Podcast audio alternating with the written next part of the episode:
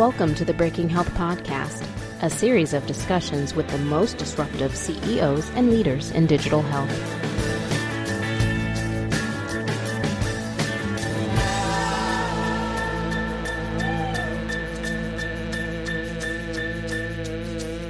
Hi, everyone. Welcome back. This is Tom Salemi. Thanks for joining us on the Breaking Health Podcast.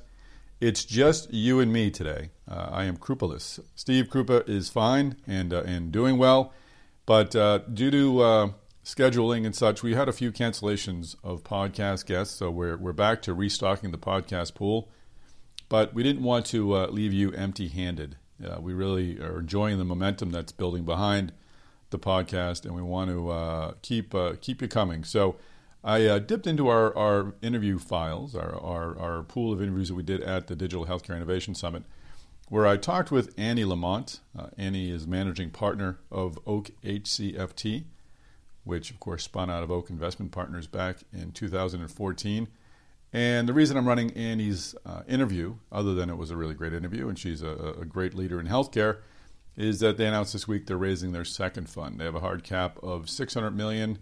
Uh, they're targeting 500 million, so we know that'll end up somewhere probably closer to, to 600 million. We hope at least, and uh, they're going to continue to focus on uh, on healthcare and on fintech. So.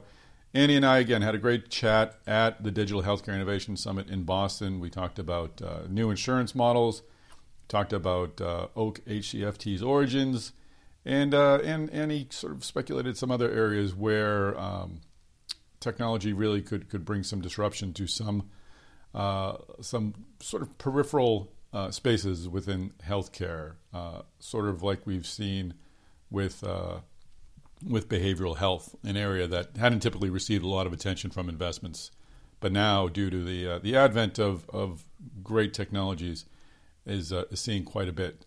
And to that point Annie moderated a panel on behavioral health, and we'll run that video uh, in this week's Breaking Health newsletter. So you can watch that and uh, watch that panel discussion at the Digital Healthcare Innovation Summit and listen to the interview with Annie Lamont.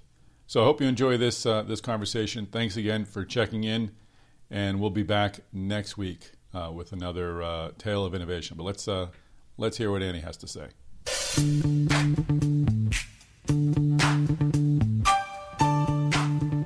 Hi, this is Tom Salemi, Content Director at Healthegy. We're here at the Digital Healthcare Innovation Summit, and I'm very pleased to be joined by Anne Lamont of Oak HCFT. And uh, I know you're from Oak, and I want to hear about the new firm.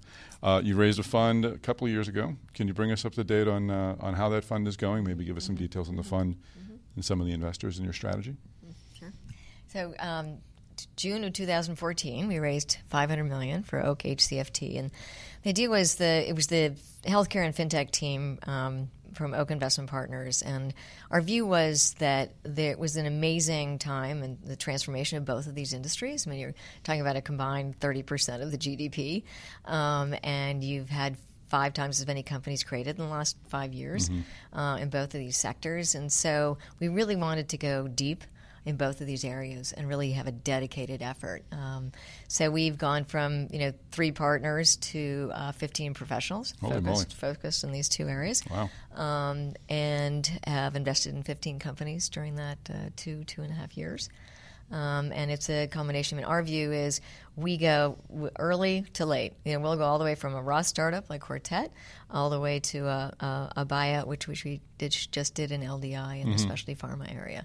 And it's really just being involved with the best entrepreneurs and the best ideas and the fastest growth areas to go after the pain points in healthcare healthcare and fintech, they're almost there's a great overlap there because so much of yeah. the healthcare struggles is financial. Yeah, um, exactly. How much of when you're looking at healthcare, are you looking at those financial solutions between payers and providers, or are you also looking at therapeutic opportunities? No, we are not. So um, I did invest in biotech in the 80s, 90s. Digital therapeutic. Yes, so digital therapeutics. Mm-hmm. No, so our view is we're not product centric. Mm-hmm. I mean, we we are very we want to avoid the FDA. We want to avoid reimbursement, regulatory issues at all times. Why? Why? uh, we want to get money back in a certain period of time and not have binary outcomes. Um, and so we're very much uh, focused on technology enabled solutions and services to in the healthcare world to providers, payers, pharma, and employers, and that's where we sit. And our view is in the digital healthcare that we're we kind of bridge this. You know, we have invested, and I invested in the first hospice company, Odyssey, that was you know for-profit hospice company to go public, and um, and uh, first Medicaid HMO that was backed by you know a venture group, and so services on the services side, we've been actively involved in the past, and we've done IT. I mean, Athena, we were the largest investor in Athena Health in 2000. Um, and so our view is that you want to get into the nexus, you, technology and services, and really focus on changing care itself. Because if you're thinking about our mission, which is lowering costs, improving quality and patient experience, it is all about getting into the bending the cost curve is going to happen mm-hmm. between the provider system and the patient. And you just have to figure out how to get paid in that equation. Mm-hmm. Um, so, who? Yeah. What's the touch point when you're trying to solve that problem? Is it the physician? Uh, is it the patient? Yeah. Well, the, I mean, the problem is, I actually don't. And in fact, of the 15 companies, I don't think we have one that's selling directly to a provider mm-hmm. uh, because long sales cycles, providers, it's harder to get them to pay. Um, but so most of those models, I mean, if you think about uh, Quartet and Aspire, two examples in our portfolio, um, Quartet is going after the integration of is, is behavioral health with medical health. Mm-hmm. If you think about it, um, we've treated those as two separate silos. Uh, payers have thought about behavioral health as 5% of spend when it really influences 40% of spend. Um, and so we went, uh, the CEO went to the payers and said, um, you know, the Highmarks and Premeras and you know, Blues of the world and said, you know, you should think about this in a different way. Mm-hmm. I'm going to create a product that's going to connect primary care and the medical world with the behavioral health system. And we're going to create a platform to integrate those two worlds. And think about this in the context of 40% of your spend, not 5 um, And so the payers are actually paying them to roll out a product in the provider world. I think that's been a great uh, result of digital health, the, the, attention to behavioral health. And you led a panel just mm-hmm. now at, at mm-hmm. the conference for so long it was just a segregated part of healthcare that no one really touched except for maybe right. a few facility uh, opportunities. But it's really great that digital health has sort of helped, really has brought that into the mainstream. Is it is are there other sort of pockets within healthcare that you think that this, these technologies can sort of drag out into the center? Yeah, no, absolutely. Um, a not so fun one is palliative care. Hmm. Um, so um, this is, you know, if you think about the end of life issue, we've really been talking about hospice for 20 years. And as I mentioned, I w- was involved with the first for-profit hospice company, and but it's really inadequate benefit, and it's you know driven by the government. And they think of it. People think of hospice as the last moment. You know, you're giving up and you're dying, and there's no there's no curative care allowed. And the, so the average use of hospice is 22 days in terms of a service. But if you looked at the payer data um, the last 18 months of life, there's a tremendous amount of mm-hmm. one pain and um, difficulty in you know we just know how hard that period is to deal with. Um, and so you've got caregivers either family or paid caregivers dealing with very sick patients who end up in the hospital you know an average of 11 times in the last year of life. I mean it, it's extraordinary. So it's extraordinary expense and and it's not the place that that people want to be. Mm-hmm. um, and so aspire is a company that's created a palliative care network. And went to the payers and said i'm going to look at your data and I'm going to tell you who is probably in the last 12 months of life. Hmm, um, and then I'm going to call those patients directly on your behalf, and I'm going to say, We are here to provide you a ser- free service. We're going to provide this uh, uh, network of palliative care docs. We're going to have nurses on the phone with you that you can call 24 hours a day. And if you think there's going to be an incident or you're thinking about going to the hospital, you want any questions answered, you call us. Mm-hmm. Um, we'll either get a doctor to your home, uh, you know, a nurse, a caregiver, or just over the phone walk you through the issues, or you know, using. Uh, you know telebehavioral health, right? I mean, we we have video now uh, over iPhones, you know, with with caregivers and are instructing them how to you know how to take care of these patients, um, and so it's it is an unbelievable assist to those that are you know one it's wonderful for the patients, it's wonderful for the caregivers, and all you have to do is eliminate one visit to the ER. And, and it pays for itself. It's, I mean, the, the ROI is extraordinary on it. That's a great point we're at a time, and future us will be watching this video, and we'll know who won the presidential election. so I don't want to project too far, but I will no project. Ma- so will I. Um, but no matter who is elected, this is this is a time of great disruption in healthcare, um, and it's going to continue no matter what. In the past, when that's happened, investors have shied away. In this case, everyone seems to be swimming right into the disruption because Mm-hmm. I guess because it's creating great opportunities. What's what's different now? What is what is why is this dis- disruption Mm-hmm. so attractive to investors like yourself? Yeah, it's interesting. I mean, I do think the Affordable Care Act, no matter what you think about what's going on in exchanges, came at the absolute right time because you had a system, um, as you say, I mean, it costs had just kept increasing every year, and you wondered like what would be the tipping point. And I do think the tipping point was the Affordable Care Act.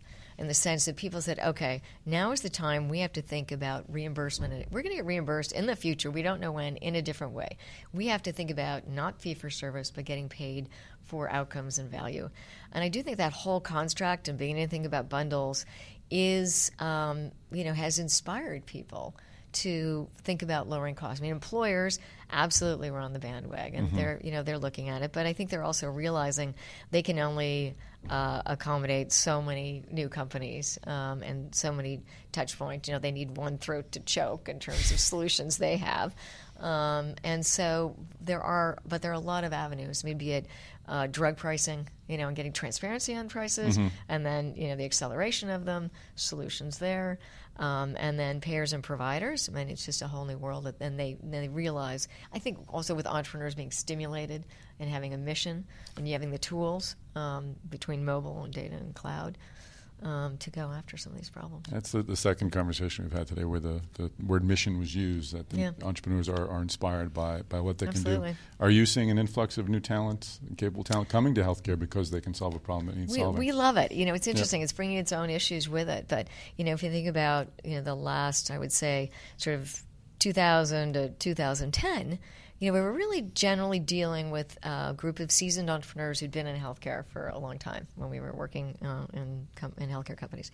And it is interesting. In the last three or four years, you've had a lot of young, really smart tech talent as well as just you know young millennial talent come into the space, look at issues, and want to solve problems that are meaningful to them. You know, one more advertising, you know, ad tech model is not all that interesting to them, um, and so that's been really exciting. But it also means, and it was one of the reasons we realized we had to develop this firm is you know if you think about the AH model of more of a service model, we realized that these young millennials they need more help. You know, they don't know all the avenues. They don't. They don't, you know, the CEO of Aspire was a Rhodes Scholar, legislative aide to Senator Frist. you know, he doesn't. He didn't know anybody in healthcare. Amazingly, you know, he's gone to every payer in the country and you know developed a network. But recruiting, so it- you know, it's, it provides issues all the way around. Um, and so you need to embrace these companies with more talent from beginning to end uh, to you know give them guidance and help. That's great. And, and finally, we, we heard from Jonathan Gruber today. He talked about the ACA, and he was asked about the larger insurers that are pulling out of the exchanges, and he saw that as an opportunity for smaller insurers to move in. Do you see that? Is that one of those those vacuums that startups are going to be filling in the next couple of years? New, and we're already seeing it, but even Right. more new types of insurance. Well, you know, I have to say, I mean, Oscar is a new type of insurance, that's and right. I don't. Well, I guess you, they filed some of the data. You know, they have to file, so you can see that their MLRs are almost as bad as everybody else's. Mm-hmm. So it's not as though the reality is is having a great front end doesn't mean that you've changed the cost of care in the back end. Mm. Um, and so I think there are a few groups that are beginning now that are really focused on new models for care to lower costs. Um, but it's also it's it's patient selection, as we know. I mean, the, the dysfunctionality in the exchanges is the fact that you have adverse selection, and the average time that somebody is in an exchange is seven months.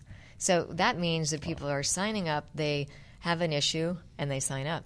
You know, they want surgery on their knee. They sign up for three months, then they're out. They're not paying. Um, you know, they get Or they're cancer. in between jobs. Or or- in- yeah, Yeah. yeah, that happens too. But Mm-hmm. but um, the reality is most of it is people taking advantage of the system. Interesting. Um, and so you have a combination of more Medicaid, not enough healthy people, and you know, sort of moving in and out on the exchanges. I didn't know that people were doing that. That's uh, that's clever. Well, all right. Well, I appreciate your t- taking you. some time and, uh, and for Good your to help to you, today with the conference. Okay. Well, that is a wrap. Thanks everyone for joining us. Uh, thanks Annie Lamont for sitting down with me at the Digital Healthcare Innovation Summit back in Boston. And uh, good luck with the uh, the new fundraising. I'm sure uh, I'm sure things will go well. And uh, we hope to have you on the podcast uh, to, st- to talk specifically about the fund going forward. Uh, shout out to Steve Krupa. Sorry uh, you didn't get to hear his uh, his dulcet tones this time around, but he will be back. So Tune in next week for another tale of innovation on the Breaking Health Podcast.